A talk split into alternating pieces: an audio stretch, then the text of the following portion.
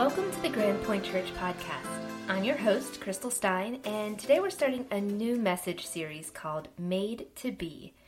God is one of a kind with no beginning and no end, and everything God has created is unique and one of a kind, including people created in His image. Every person is an original reflection of God, and our individuality is a reflection of the character of God. Most people live with an image issue that's diminished, distorted, or derailed. The idea of being created in the image and likeness of God is overlooked or misunderstood, leaving us with an image created from our own perspective or experiences. Today, we're revealing the foundational truth about our image and how that truth informs our values and mission for life. If you'd like to follow along with today's message from Pastor Kevin Elworth, our feature verses come from Genesis 1 26 to 28. I want to take you today, we're starting this series called Made to Be. And over the next few weeks, five weeks or so, whether it's me or somebody else, we're going to talk about um, this idea of made to be. And we're going to discover today that we're made in the image of God. And so this is uh, together with our Kids Point crew. We're all working on this at the same time and in the same place. And um, that's really important for you to know and understand because what you're going to receive today, you can then take home and back up with your kids. And that is awesome. Right, Logan? Mm-hmm. I want to take you to John, 1 John chapter 1, chapter 3, my bad. 1 John chapter 3, and we're going to start there, and then we're going to get into this idea of uh, made in the image of God that comes from Genesis chapter 1. So we're going to be all over the map today. If you got a Bible, um, it's going to smoke today. But if not, just write some of this stuff down because you'll probably want to come back to it later. John says this He says, Look at the wonder and the depth of the Father's marvelous love that He has lavished on us. Have you seen that? I got one witness. Have you look at it? He says, "Look with wonder at the depth of the Father's marvelous love that he has just spilled out over you. Do you do you walk in that in that part of life? Have, have you seen it? Like I think there's some elements like some of you are like, "Yes, emphatically I have it." Others of you are like, mm, "Not quite so sure that's where I live or that's what I'm seeing." I, I got to be honest with you. If you're not seeing what he's talking about right there, look with wonder at the depth of the marvelous love that God has lavished on us, if you can't see that, then you need to change what you're looking at. Because you're just not, you're not looking in the right place. You're not looking at the right thing because He makes it very emphatically clear that He has an incredible love for you in the condition that you're in today. You are good enough. It's good. He goes on to say this. He says, He has called us and He's made us His very own beloved children. The reason the world doesn't recognize who we are is that they didn't recognize Him. They're, they're stuck in this peculiar trap. Like, what are we looking at? He says this, Beloved, we are now God's children right now. However, it is not yet apparent what we will become, but we do know that when it is finished, when it is finally visible, we will be just like him, for we will see him as he truly is. Man, I look forward to that day. Like all the mystery is gone. Like all the questions answered. And all who focus their hope on Him will be purifying themselves just as Jesus is pure. I love that last line. And all who focus their hope on Him. So, like, we're just in my pre intro here. Okay. Not even introducing, introducing yet, just pre introducing, okay? But he says, all who focus their hope on Him Where's your fo- where, where is your hope focused? Like, in, like answer just in your mind, where is your hope focused today? Now, let me give you a relatable. So this week we had this really important doctor's appointment, and we've just gone from one appointment to the next appointment, and that's really all that we can do, one to the next. And so Tuesday morning got up, went to this, and I, I can't share all the details because it wouldn't be good. I might say some words I shouldn't say. Um, I had to surrender my pastor's car this week at one point. It was bad. Um, so we're here, we're at this doctor's appointment. This doctor walks through, he's like, hey, we're going to do this, we're going to do that. This is the hope that we're, this is what we're looking for. He did this three times. Told me the same thing three times. Escorts me out of the room. Crystal's there on this table in this freezing cold room where she's going to get a CT scan. And I go in this waiting room and they come back 10 minutes later. The guy comes and gets me 10 minutes later and he's like, I need to talk to you and your wife. And so I come back in. I'm like, oh, that was really fast. This is amazing. And, and he's like, we're not going to take this test. I'm like, beg your pardon? Now, I, for those of you who know me well, I'm pretty reserved and quiet and not very offensive. But something like just came over me in that moment. And uh, that's where I put my card down. And I, I, I looked at this little doctor, like this tall, and I said, I told him this. I said, Do you realize you're taking away my hope right now? You just robbed my wife of her hope because we have gone from appointment to appointment, and you just told me that you aren't going to do what we've asked you to do or what another doctor asked you to do. And his whole thing was like, well, you need to set up an appointment with Hershey and go that route. And I'm like, yeah, because, you know, everybody can just call Hershey and demand a CT scan. What is this, Mexico? Because you can do that there. Not here. But what I, what I recognized was a super profound truth because, where's my verse? All who focus their hope on Him like your, folk, your, your hope can't be, can't be focused on anything but on, on that one thing because when we, as soon as we focus our hope on anything less than that, we are bound for disappointment every single time. And, and I want to inspire you today. You've got to begin to focus your hope on the one thing that's always hopeful. He will never change that. Now, let me, uh, let's dive into this image, this image of Christ thing. So, um, for those of you who, who also know us, and I know that we're still introducing ourselves to some of, we've got some new people here all the time. Our family, we've got five kids, and four of them have been adopted, right? Y'all know this, some of you, and, and so great, wonderful, blessed children. I have to say that because one of them's here listening to me. Um, but it was really ironic as after we adopted our first two, Grayson and Ryder, people would tell us that, that they would just meet our family and they'd be like, oh, they look just like you. I'm like, do they? Sweet? That's awesome. We would just run with it. Every, every time we just run with it. Yeah, they do. Mm-hmm. They're not part of our, they're not part of us at all, but sure. sure. And, and then as we continually added, you know, more to our family, became clear as they stand at a distance that something's off here. And that's where I pull in my like, well, they all have different fathers phrase. That's my favorite one. And then they, every time it's they try not to, but they look at Crystal It is so funny. They're trying so hard to figure it out and they can't get there. Sometimes I'll let them in. Most of the time I won't because it's just, it's just really funny to watch them wrestle with this reality. But um, we can get off with pretending like they're all ours and they all look like us until they see Ellie and they're like, nope, nah, man, not happening. The little black girl just throws it off. But what, what I recognize over time is that they, be, they do actually begin to look like us. Not physically, but their character begins to look like who we are. It's not the fact that they look like an Elworth, it's that they have the characteristics of our family. Why? Because we begin, that we live in this proximity where they're watching us and they're learning from us and they're adding to their lives the things that they've seen us do, whether it's good or whether it's bad. Let me just advocate for you as a parent. Your kids are watching everything you do and say. It's not in the appearance that we're similar, but it's in the character. And the more time I spend with the kids, the more that they look like me. And there's no difference in your relationship with God. The more that you spend time with Him, the more you begin to look just like Him. Let me take you to Genesis chapter 1, where Moses wrote these words. And he says in Genesis 1, verse number or something, I don't even know. God said, now we will make humans and they will be like us.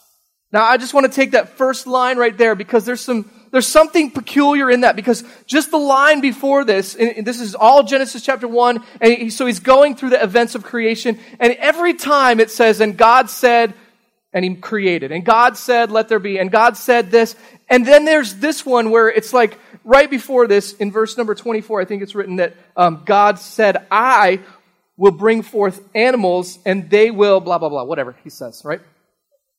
And, and so we know that God rested on the seventh day. Yeah. This is the sixth day. He's creating all of this stuff. He's final. He's putting his exclamation point on it because right after this, he's going to say that it was very good. And I, I just think that there's this 15 minute break that God takes, you know, coffee break right here between animals and people. Because he goes and has this little conference with the rest of the Trinity. And they decide together, God the Father, God the Son, God the Holy Spirit, that now we are going to make humans and they will be like us. So I guess my question is, is like, what does that mean? What does it mean that God said they will be like us? Does that mean that we look like God? Does it mean that we get to be like God?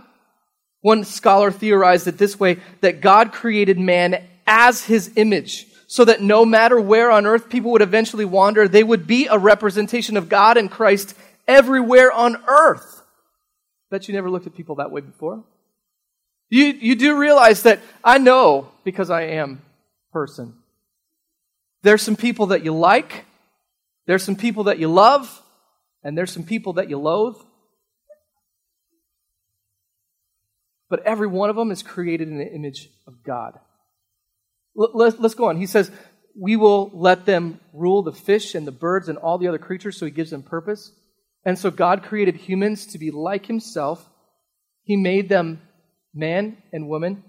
And he goes on and he says, And he gave them this blessing have a lot of children. And some of you need to step it up. I really want to know, like, what did he mean by a lot? Quantify that for me.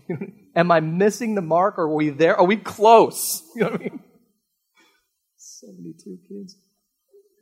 Let me just like pause for just a minute and just say this. There's like a wave going through our church right now of people interested in adoption. And it is so exciting. I just cannot wait to see what's going to happen with this. Um, he goes on to say this. He says, Fill the earth with people and bring them under your control. Rule over the fish in the ocean, the birds in the sky, and every animal on earth.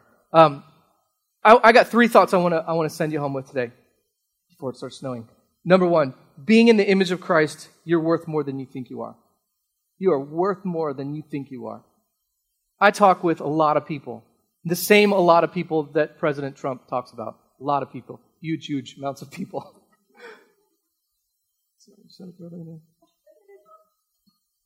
Maybe not right now. I'm kind of taking a break from that. I just really need to focus on my family.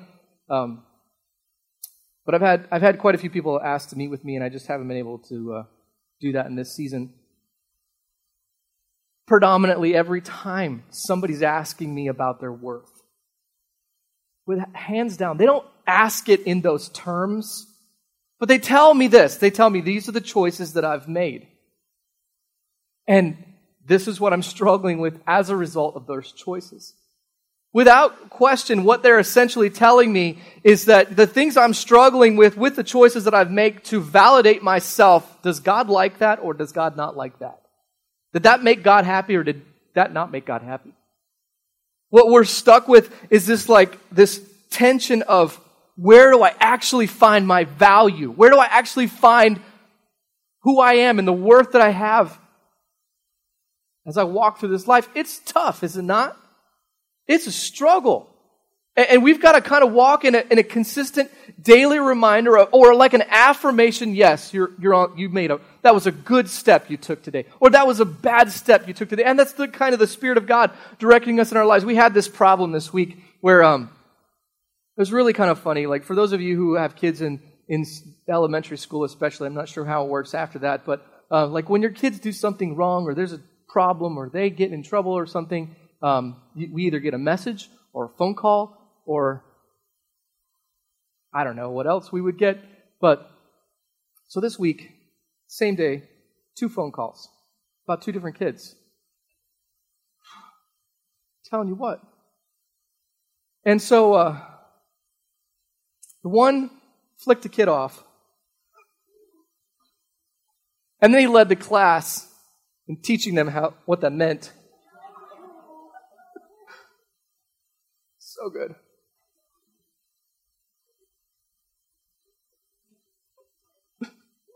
I was like, Crystal taught him.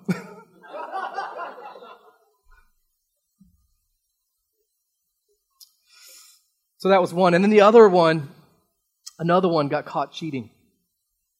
And I'm like, just don't get caught cheating. No. So that we had enough, like, margin. So Crystal and I, as she's on, she's laying in bed, I go up and I'm like, you know, we're talking about what do we do with this? How do we, how do we play this? Go go down through. Uh, just line up at the door. You know, we'll call you in when it's your turn, that kind of thing. And and so uh, we called the cheater in first, and and uh, talked to them about um, why would you do this? Why why are you doing? Why are you cheating? I just didn't get, want to get the wrong answer. I'm like, it's not about getting the right or wrong answer. It's about you learning how to do it right. It's, it's about you learning. It's not about right or wrong. Forget that. Your teacher doesn't care whether you do it right or wrong. They want to know that you learned. Can I get a witness teacher? Yes. And so uh, we, we incur, I, I could tell that they were struggling with like self worth in this moment. And I, I told them, I said, say this, say, I'm smart.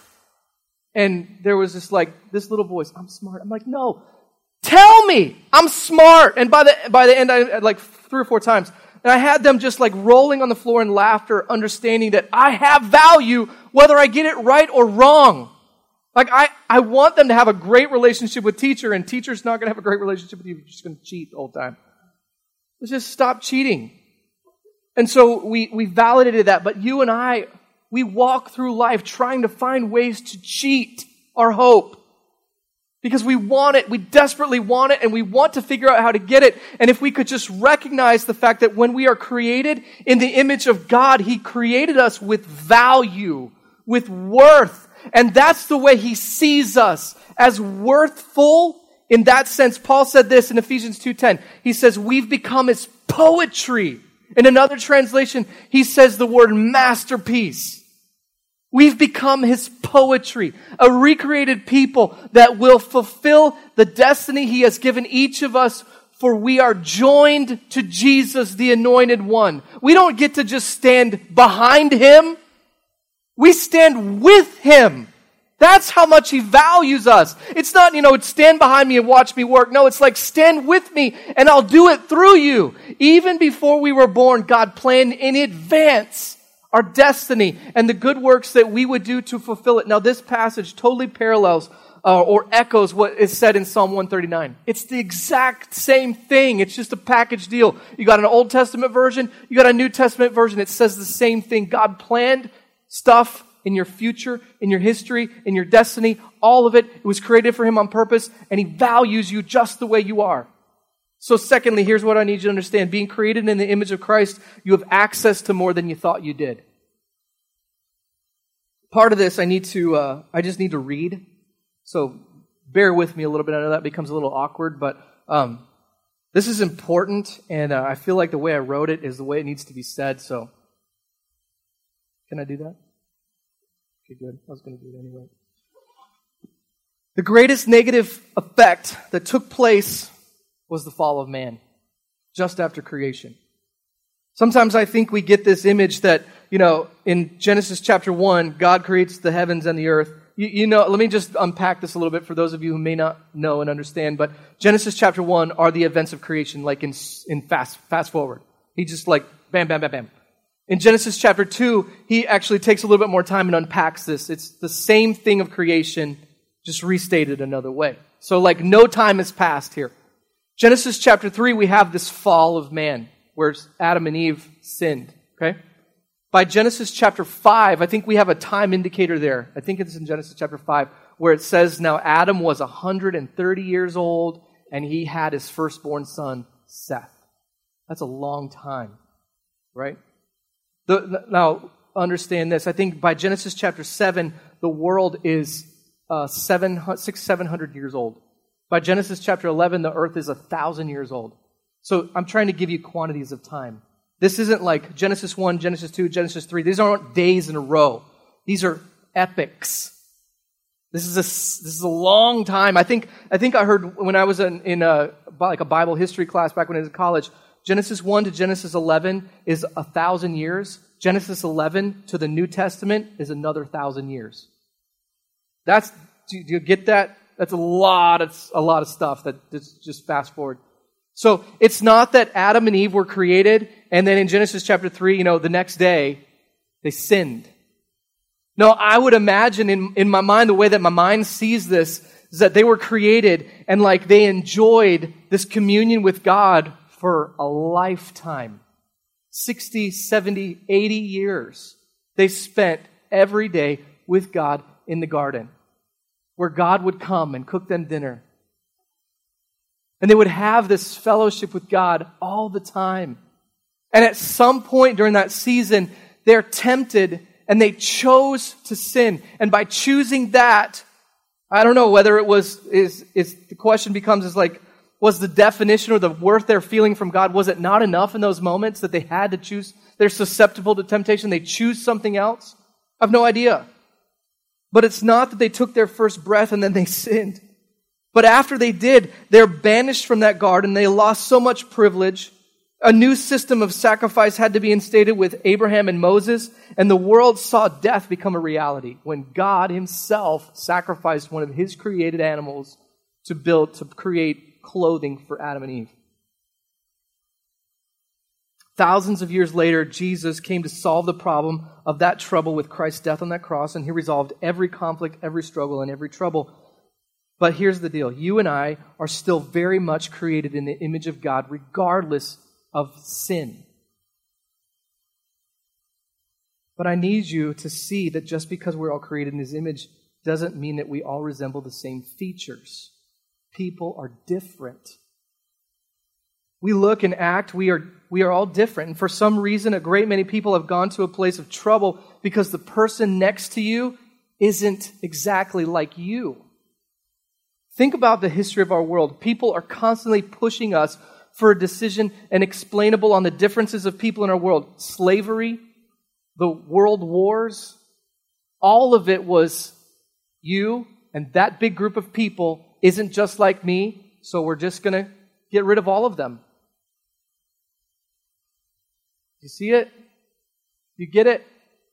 It's the fact that I don't look at you like you're also created in the image of God because you don't live just like me. Our world is looking for us to create a definition of standard on what's acceptable and what is not. It infiltrates the media we look at today. Every conversation revolves around this acceptance of this is the choice I'm going to make. Now, are you going to accept my choice? Declare a side or take a stand. I'm not even sure, I'm not sure that today we're going to ever take a side or declare a stance just because, um, here's the thing the moment that we do, something or someone will arise to show us that we are wrong. Every time. In choosing a side, we end up alienating, alienating some.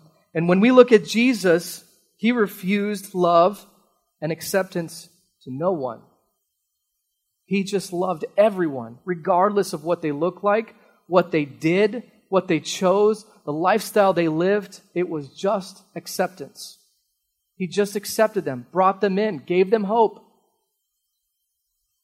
So while we refrain from choosing a side today, we will most certainly make a declaration. We declare to be a place where you can come and find hope and healing. I declare that no matter who you are or what your affiliation, your affluence, or your selection, that you are welcome in this place. Can I get a witness? I was looking for a little bit more response than that. I realize, here's the thing, I realize that I may be inciting a few more questions in your mind. Can you unpack that a little bit more?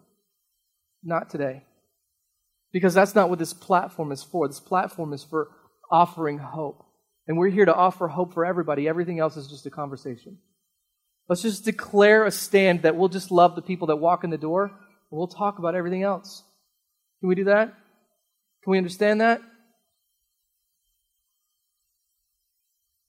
Colossians, Paul wrote this in Colossians. He says, You've acquired a new creation life which is being continually renewed into the likeness of the one who created you. You see, you and I, we haven't arrived yet. We're not there. We work on this a day at a time. He says, giving you the full revelation of God. In this new creation life, your nationality makes no difference, or your ethnicity, education, or economic status. They matter nothing. For it is Christ that means everything, and He, and as He lives, as He lives in every one of us. For it is Christ that means everything as He lives in every one of us. But the reality is, back at the beginning of that, You have acquired, acquired a new creation life, which is continually being renewed into the likeness of the one who created you.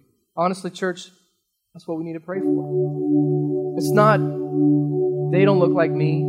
They do it different than I do. They do it wrong. We're drawing a line in the sand and we're saying, I'm right and you're wrong. And the, the, the quest that you and I are on is God, just renew me into what you want me to be and renew them too.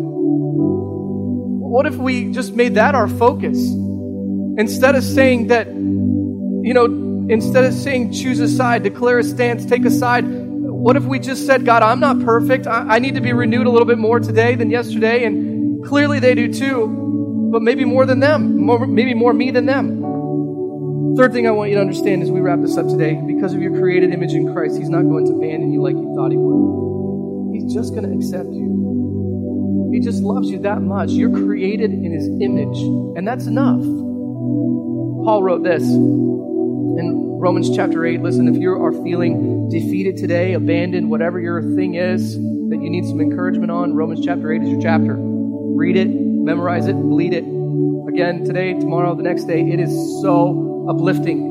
Paul wrote this. He says, I'm convinced that any suffering we endure is less than nothing compared to the magnitude of glory that's about to be unveiled within us. The entire universe is standing on a tiptoe, yearning to see the unveiling of God's glorious sons and daughters. They're looking at you. They're standing up, looking, what, what how's he going to react to this thing in his life? They're looking at you for that, wondering how does a person who quantifies his life by, I'm a, I'm a child of God, how are they going to react to the suffering that God's putting them through today? They want to know, how do I have hope? For against its will, the universe itself has had to endure the empty futility resulting from the consequences of human sin. But now, with eager expectation, all creation longs for freedom from its slavery to decay and to experience with us the freedom, the wonderful freedom coming to God's children. To this day, we are aware of the universal agony and the groaning of creation as if it were in the contractions of labor for childbirth. And it's not just creation. We who have already experienced the first fruits of the Spirit also inwardly groan as we passionately long to experience our full status of God's sons and daughters, including our physical bodies being transformed. For this is the hope of our salvation. To be renewed. That's what he's talking about. To be restored. And that's not your job, that's your prayer. God, just make me the way that you want me to be. Perfect me, because I can't do anything about that. Perfect me. And as you're perfecting me, God, perfect them too. That's our, that's our determination. We can't affect anything else than, than, than that, than my own heart. God, just restore me as you restore them too. Man, I want to invite you into that moment today. This whole idea of you being created in the image of God, I, I'm not really so sure I care about your understanding of it. I want you to understand that the rest of the world is created that way too. Does that make sense? Does, it, does that, do you understand that? That the person, the people that you just can't stand, they're created just like God, just like you. I, I want to give you an opportunity right now to just kind of put this in front of God. With your heads bowed and your eyes closed, I want to remind you of Ephesians 2.10. I just read this a minute ago. We have become his poetry, his masterpiece, or recreated people that will fulfill the destiny he has given each of us, for we are joined to Jesus, the anointed one. Even before we were born, God planned in advance our destiny and the works, the good works we would do to fulfill it. And I want to just ask you to make this your prayer, your petition in front of God. God, me see people that way. Help me see people that they're created in, in your image just like I am, that they are a masterpiece like I am.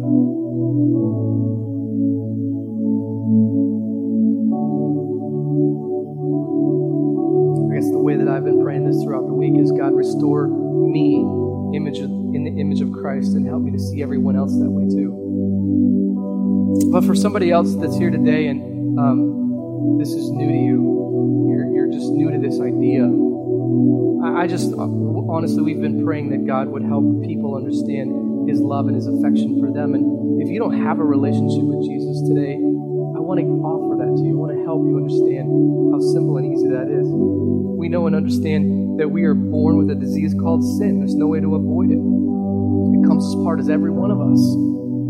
And because of that disease called sin, you've got to do something about it. It's a problem, it's a, it's a deficiency in your world, and you can't do anything to fix it other than accept what Christ did for you. The Bible says in Romans 10 9 and 10 that if we confess in our mouth that God raised him from the dead and believe in our heart that we would be saved. It's the simplest, it's, this, it's a simple element of salvation. And I want to offer that to you today. If that's your story, if that's your life, if that's the decision you need to make, would you just pray with me and say, God, I believe that I'm a sinner in need of a Savior and that you're my Savior. Believe that you sent Jesus to come and die on a cross for me, and I accept that gift of salvation today. In Jesus' name, amen. Take some time this week to reflect on this message. In a journal or with some friends, share some examples of how a positive or negative statement from someone else has impacted what you believe about yourself. Reread Genesis 1 26 to 28 and write down or share three distinct truths from Scripture about your identity. Thanks so much for joining us today on the Grand Point Church podcast. Your next step starts here. To learn more about us, visit grandpoint.church or connect with us on Facebook or Instagram at Grandpoint Church. And hey, if you're enjoying this podcast, we would love for you to leave us a review on iTunes, even if that's not where you usually listen. It helps other people find us so they can take their next steps too. We'll see you next week.